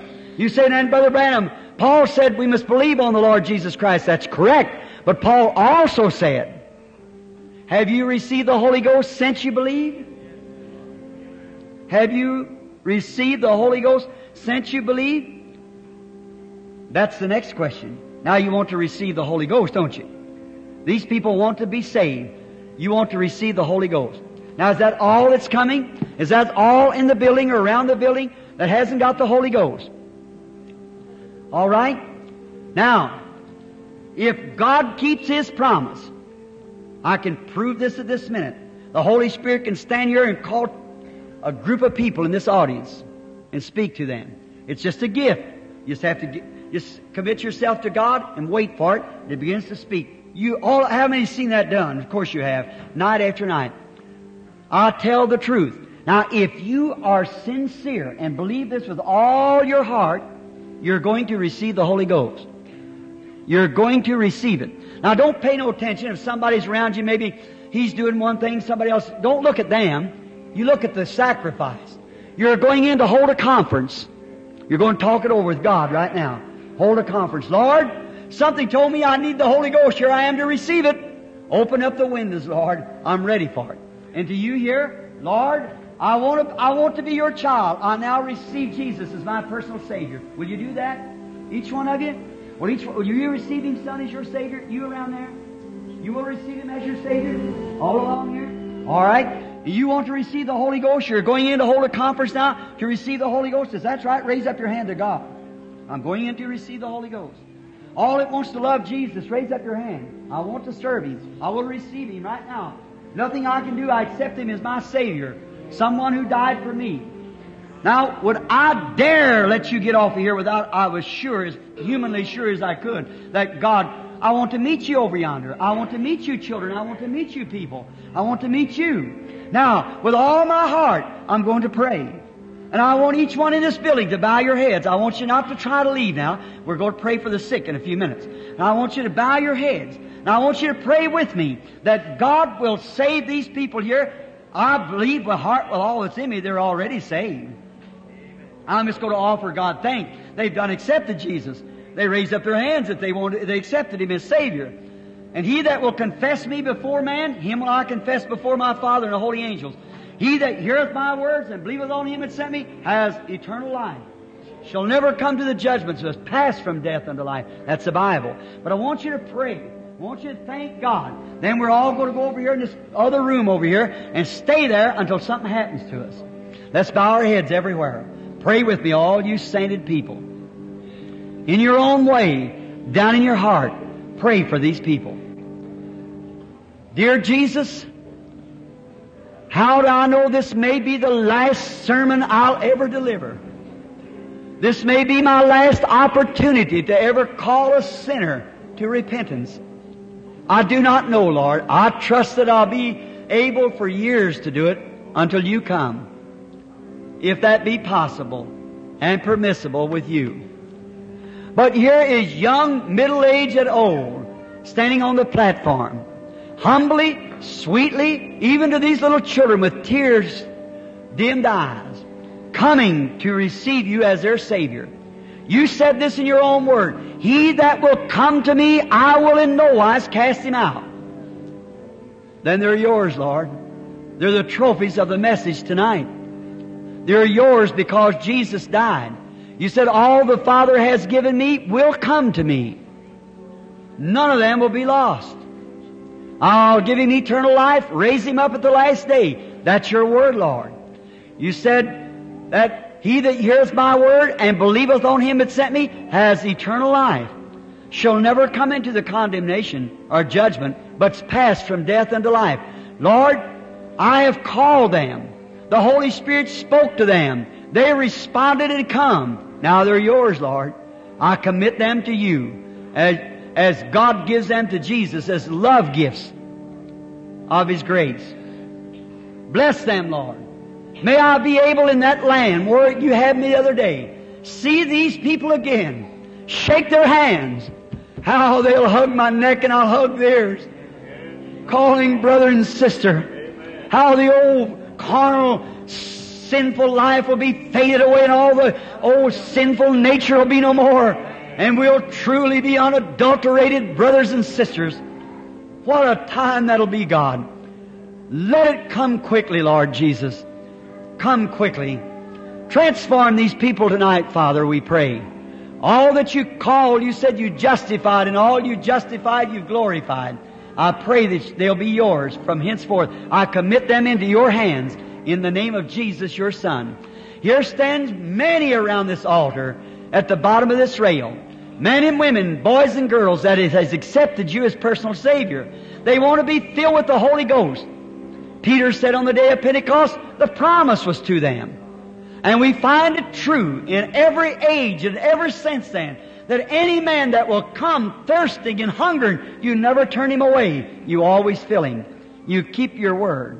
I pray, God, tonight with all my heart, with all that's in me, let not one of these, I claim them every one for you. Satan, you doubting spirit, you unbelieving devil, I charge thee in the name of Jesus Christ, the righteous Son of God, depart from them. May the Holy Ghost of God fall upon them this night. And may they be filled with God's Holy Spirit. Every one of them. Come out on these grounds tomorrow, preaching the gospel, testifying, going everywhere, scattering the news everywhere that the Holy Spirit is still real. Grant it, Lord. I commit them to you with my sincere prayer. And it said the affectional, fervent prayer of a righteous man availeth much. When hundreds of righteous men in here and women are praying, God receive them. We give them to you in Jesus' name. Amen. All right, the leader right here is the man here to, lead them. Turn right this way now to the prayer room. You go right down this way now, brother, sister. Now, brother's got the sore foot there. You come out this way. I think it's a way to go down. They should make that curtain right there so you get in there. All right, Brother Sullivan, take care of that. Go right this way now for the for the the seeking service, the waiting service. Don't you come out of there. You go that way. You go in there with the determination. You say, I'm tired. That's the devil. You say, I'm going in, I hope I get it tonight. That's still the devil. I'm going in to get it because God gave it to me. He promised it to me. And I'm going after it. I'm going to hold a conference and I'm going to stay in this conference till God comes and answers me. That's the way. God, if you don't give me the Holy Ghost, you'll find me laying dead back here. That's get sincere. God will be sincere with you. I love Him. I love Him.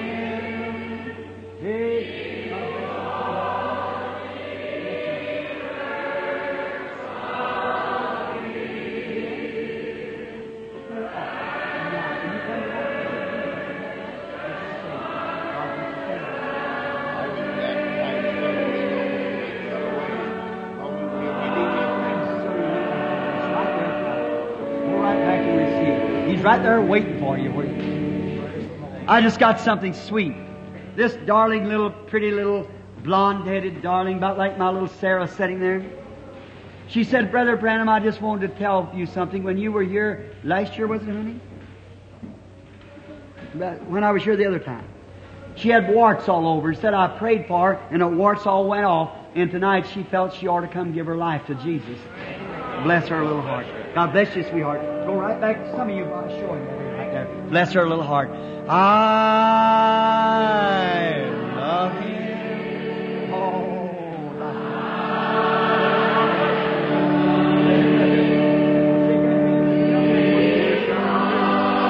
him. Let's raise our hands. Love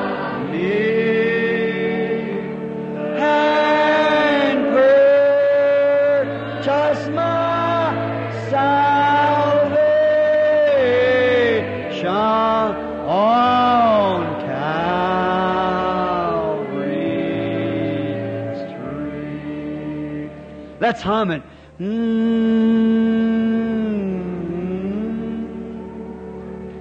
Mm.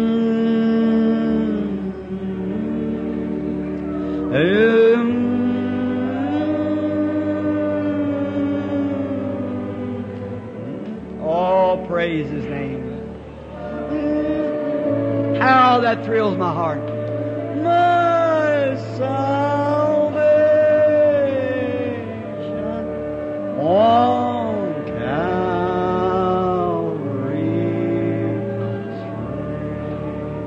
Aren't you glad you had a conference with him not long ago? Aren't you glad that he was there to answer you? Seal you until the day of your redemption with the seal of his grace and his spirit. Some man said to me not long ago, a very precious friend, an old preacher friend back when I was in the Baptist church, he said, Brother Branham, Abraham believed God, and it was imputed unto him for righteousness. I said, That's right, doctor.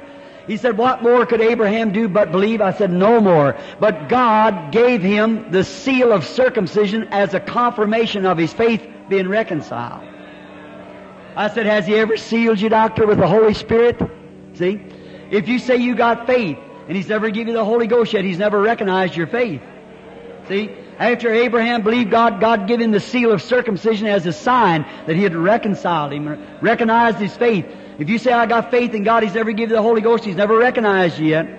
There's still something hanging on. But when he gives you the Holy Ghost, he seals you until the day of your redemption. Oh, my. Nothing to fear. Just walk and scream, I love him. Oh, my. Just once more. That sounds so good. Listen, don't that sound good? Dying. You say it sounds good for people to die? Yes, I like to hear them die like that. Amen. The Lord said, precious in His sight is the death of His saints. That's right. That's right. I like to hear them die like that. They're dying to themselves. Yes, sir. You say they're doing a lot of struggling. Well, they're dying hard. That's all. But they- they'll get dead, all right. And then they'll be born again anew. Amen. I love Him. I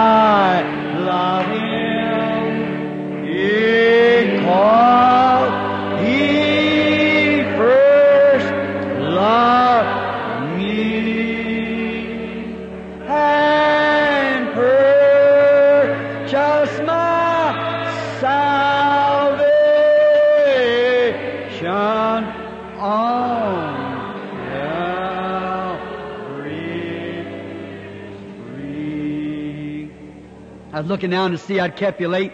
I thought I'll apologize. I thought no. Paul preached this same gospel all night one night. A boy fell out of the loft and killed himself. Paul went and laid his body over him because he's filled with the Holy Ghost. Laid his body over him and said his life's coming back to him. Everything's all right. How many years got the Holy Ghost? All right. How many sick? Raise up your hands. All right. You just got the Holy Ghost. Lay your hands on one another. Same Holy Ghost is in Paul's and you. Same gospel's being preached by the same power. He didn't say this sign will follow the preachers. He said these signs shall follow them that believe. Every one of them. Lay your hands on one another and pray now one for another. Watch what happens. Sister, brother, and them wheelchairs and things, what about it? Let this be the hour. Brother Boze, lay your hands on, on them people there. Some of the rest of you. Pray for one another. That's it. You're all preachers. Prayer. Filled with the Holy Ghost. God, in Jesus' name, pour out your Spirit upon these people. Send down the Holy Ghost in great power. Give unction. Heal these people that these handkerchiefs and things represent. Grant it, Lord. Let thy spirit and thy power come into these people. Let them pray the prayer of faith for one another. These signs shall follow them that believe. This is a conference. Let the Holy Ghost come and shake the building where we're assembled together. And all sickness and things depart and go out of these people. I condemn the devil and all of his works in the name of Jesus Christ. Amen.